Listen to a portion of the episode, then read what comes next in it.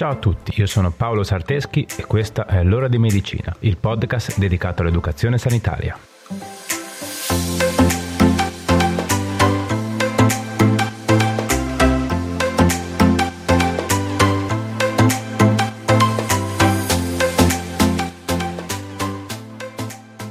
Ciao a tutti e bentornati. Oggi parliamo di salmonella, una tossoinfezione alimentare.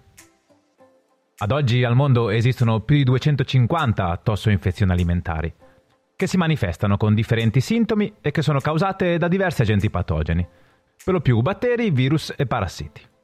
La salmonella è l'agente batterico più comunemente isolato in caso di infezioni trasmesse da alimenti. Sapete come possiamo difenderci da questo batterio? Scopriamolo insieme. Ma prima di iniziare, fatevi salutare meglio. Come state? Spero tutto bene. Purtroppo ormai ci stiamo avvicinando all'inverno e le temperature si stanno abbassando sempre di più. E con il freddo si avvicina anche la stagione influenzale. Spero sappiate bene cosa voglia dire. Con l'arrivo dell'influenza aumenteranno i casi sospetti di coronavirus. Purtroppo, infatti, i sintomi sono esattamente gli stessi. E senza un accurato screening non è possibile distinguere i due virus. E questo significa più sospetti, più persone in quarantena, più tamponi, ma anche più casi non riconosciuti in tempo. Senza contare che ovviamente avere un'infezione virale in corso non ti rende immune da un'altra infezione. Anzi, e infatti l'influenza può peggiorare la prognosi di un'infezione da SARS-CoV-2. Quindi quest'anno più che mai è importante che il vaccino antinfluenzale sia fatto da più persone possibili. Come sempre la precedenza va data ai soggetti più a rischio, come anziani, portatori di patologie croniche, ma anche chi si prende cura di loro. Vabbè, non voglio dilungarmi oltre. Il succo è fate il vaccino anti-influenzale. Anche se non l'avete mai fatto, è l'anno giusto per iniziare. Chiedi al tuo medico di famiglia. Va bene, dai, forse mi sto dilungando già fin troppo. Quindi via, partiamo con l'argomento di oggi. Pronti? Andiamo.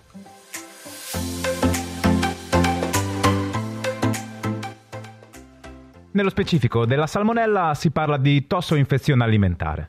La differenza tra intossicazione alimentare e tossoinfezione sta nel fatto che nel caso di intossicazione l'infezione è causata dalle tossine presenti nell'alimento contaminato. Come nel caso del botulino. Ti ricordi la puntata? Se invece la malattia è causata direttamente dalla presenza di microorganismi in un alimento, si parla di tossoinfezione. Come nel caso della salmonella, appunto. Tornando a noi, esistono circa 2000 tipi diversi di batteri del genere Salmonella le infezioni provocate dalla salmonella si possono distinguere in forme tifoidee, che risiedono solo negli esseri umani, e sono quelle che causano i sintomi più gravi, ovvero la malattia conosciuta come tifo o febbre tifoide.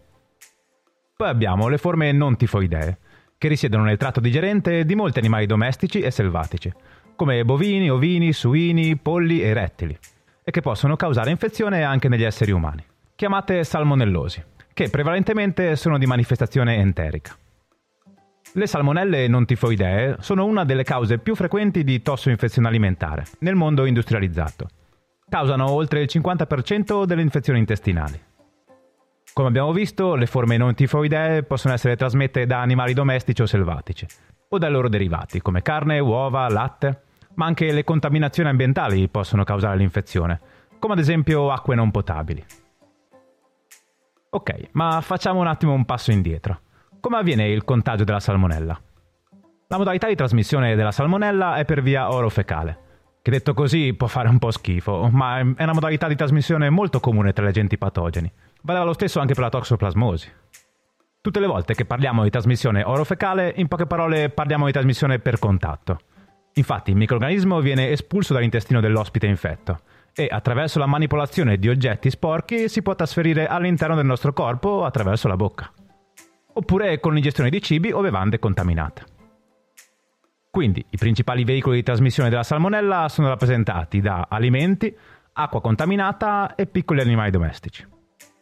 Gli alimenti contaminati rappresentano uno dei veicoli più importanti di diffusione dell'infezione nell'uomo. Tuttavia, per poter causare la malattia è necessaria una colonizzazione massiva dell'agente patogeno nell'alimento. Solitamente all'apparenza il cibo contaminato non presenta alcuna alterazione. Stesso colore, odore, sapore e consistenza.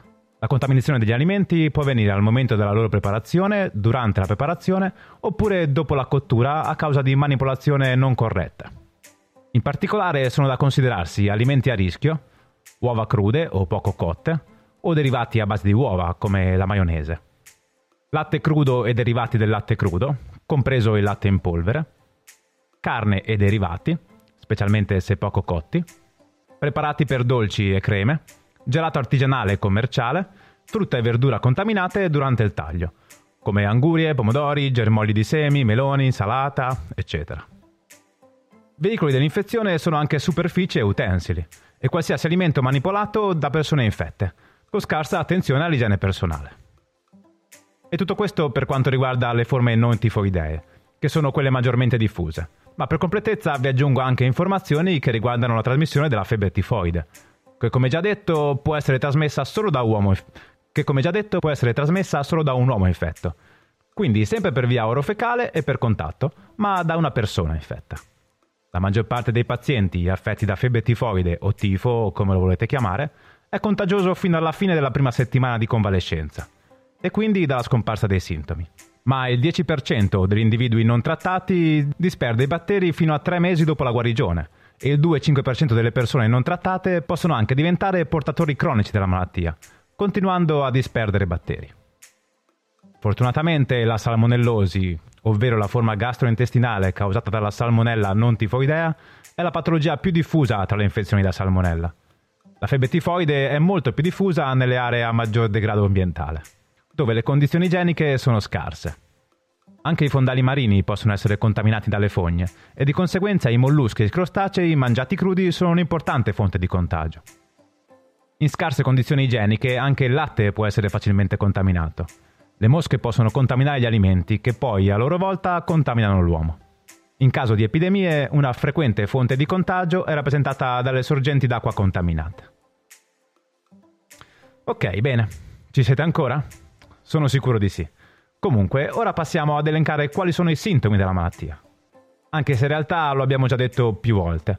La salmonellosi causa sintomi gastrointestinali, quindi nausea, vomito, diarrea, dolori addominali e febbre.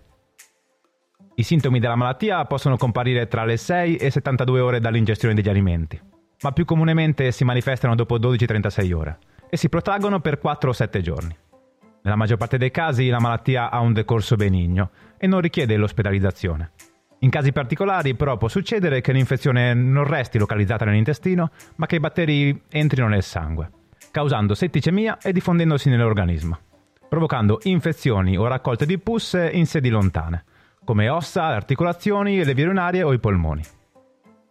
I casi di setticemia da salmonella sono più frequenti nei soggetti predisposti, che sono neonati, persone anziane, individui affetti da disturbi che influiscono sui globuli rossi, come anemia falciforme o malaria, persone con disturbi che indeboliscono il sistema immunitario, come l'HIV o il cancro, e persone che assumono farmaci che sopprimono il sistema immunitario, come quelli utilizzati per la cura del cancro o per prevenire il rigetto di organi trapiantati.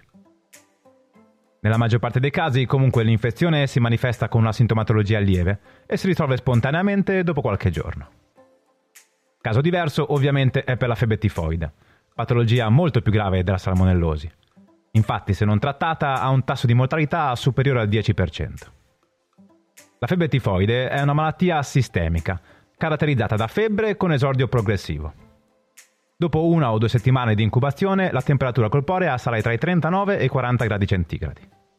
Gli altri sintomi sono un diffuso senso di debolezza, tosse, caratteristici esantemi maculari sul tronco, ingrossamento della milza e del fegato, dolori addominali, mal di testa e perdita di appetito. In alcuni casi si osservano anche diarrea ed emorragie o perforazioni intestinali. In assenza di trattamento, la malattia progredisce con febbre sostenuta, bradicardia, sintomi addominali e in alcuni casi polmonite. Dalla terza settimana i casi non trattati possono manifestare complicanze gastrointestinali anche molto gravi. Ok, bene. La parte teorica è quasi terminata, eh? resistete. Per fare la diagnosi, il medico vi prescriverà un esame culturale delle feci. Il campione di feci viene inviato in laboratorio per poter far crescere in cultura i batteri presenti. Se saranno identificati i batteri di salmonella, si conferma la diagnosi. Per quanto riguarda invece la terapia, come detto, solitamente la salmonellosi si presenta in forma lieve e si risolve da sola nel giro di pochi giorni. In questi casi il consiglio è di non contrastare il fenomeno diarroico, poiché è il naturale meccanismo di difesa usato dall'organismo per espellere i germi. Di norma per la salmonella è sufficiente adottare una terapia di supporto, quindi somministrazione di soluzioni orali reidratanti, che servono per compensare l'acqua e i sali minerali persi col vomito e la diarrea, e fermenti lattici e probiotici. Nonostante la salmonella sia un'infezione batterica, il ricorso agli antibiotici è sconsigliato, poiché potrebbe allungare i tempi di persistenza della salmonella nelle feci, oppure indurre resistenza. Tutto un altro paio di maniche ovviamente nel caso di febbre tifoide, che invece deve essere trattata con antibiotici, anche se negli ultimi anni si sono diffuse diverse forme di farmacoresistenza, che potrebbero portare a un aumento della mortalità della malattia. La terapia antibiotica deve essere accompagnata da un attento monitoraggio del paziente. I pazienti con febbre tifoide devono essere assistiti con precauzioni che mirino a limitare la possibilità di trasmettere il batterio, inclusa la disinfezione continua di feci e urina. Ok, dai, bene. Direi che ora possiamo passare a parlare di prevenzione. Come per la maggior parte delle malattie infettive, la migliore strategia di prevenzione è attuare le buone pratiche igienico-sanitarie. La cosa più importante è fare attenzione nella preparazione degli alimenti. Il batterio della salmonella è facilmente eliminabile attraverso una buona cottura. Ma va da sé che l'effetto sterilizzante del calore di cottura si annulla se per esempio il coltello usato per tagliare la carne cruda viene impiegato poco dopo per tagliare la carne cotta. Altrettanto pericolosa è l'abitudine di rompere l'uovo sottovalutando la potenziale carica infettiva del guscio. Secondo l'Istituto Superiore di Sanità, nel mondo si stima che il 50% delle epidemie di salmonellosi è dovuta da uova contaminate, mentre la carne bovina e suina, consumata cruda o poco cotta, e i derivati del latte possono provocare rispettivamente il 15 e il 5% dei casi. Va bene, dai, a questo punto passiamo a qualche consiglio pratico. Ci siete? Andiamo.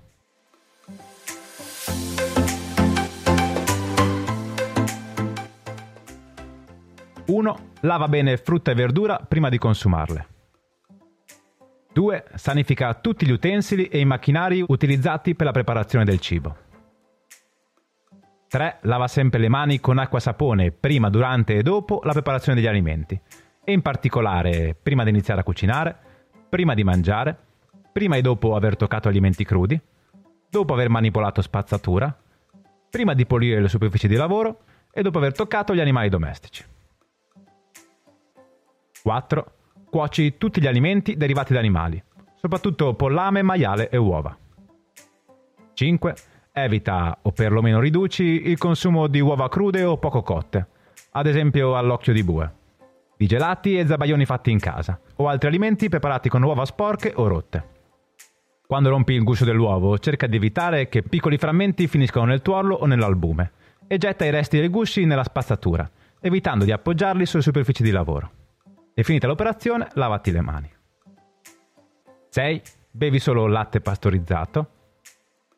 7. Evita le contaminazioni tra cibi, avendo cura di tenere separati i prodotti crudi da quelli cotti e proteggi i cibi consumati parzialmente o cotti con pellicola trasparente, oppure conservali in contenitori ermetici per evitarne la contaminazione. Bene dai, anche oggi siamo arrivati alla fine. Eh? Vi ho annoiato? Spero di no. Fatemi sapere sui miei canali social se la puntata vi è piaciuta. Mi trovate su Facebook, Instagram o Telegram come Paolo Sarteschi. Facile. Prima di salutarci, fatemi come sempre ringraziare la mia collega amica Brenda Rebecchi, che mi aiuta e mi supporta da sempre in questo progetto. Ovviamente ringrazio anche tutti voi che mi ascoltate ogni settimana. Siete sempre di più e questo mi fa molto ma molto piacere. Niente, dai, direi che per ora è tutto. Ci vediamo sui social e ci sentiamo venerdì prossimo per un'altra puntata.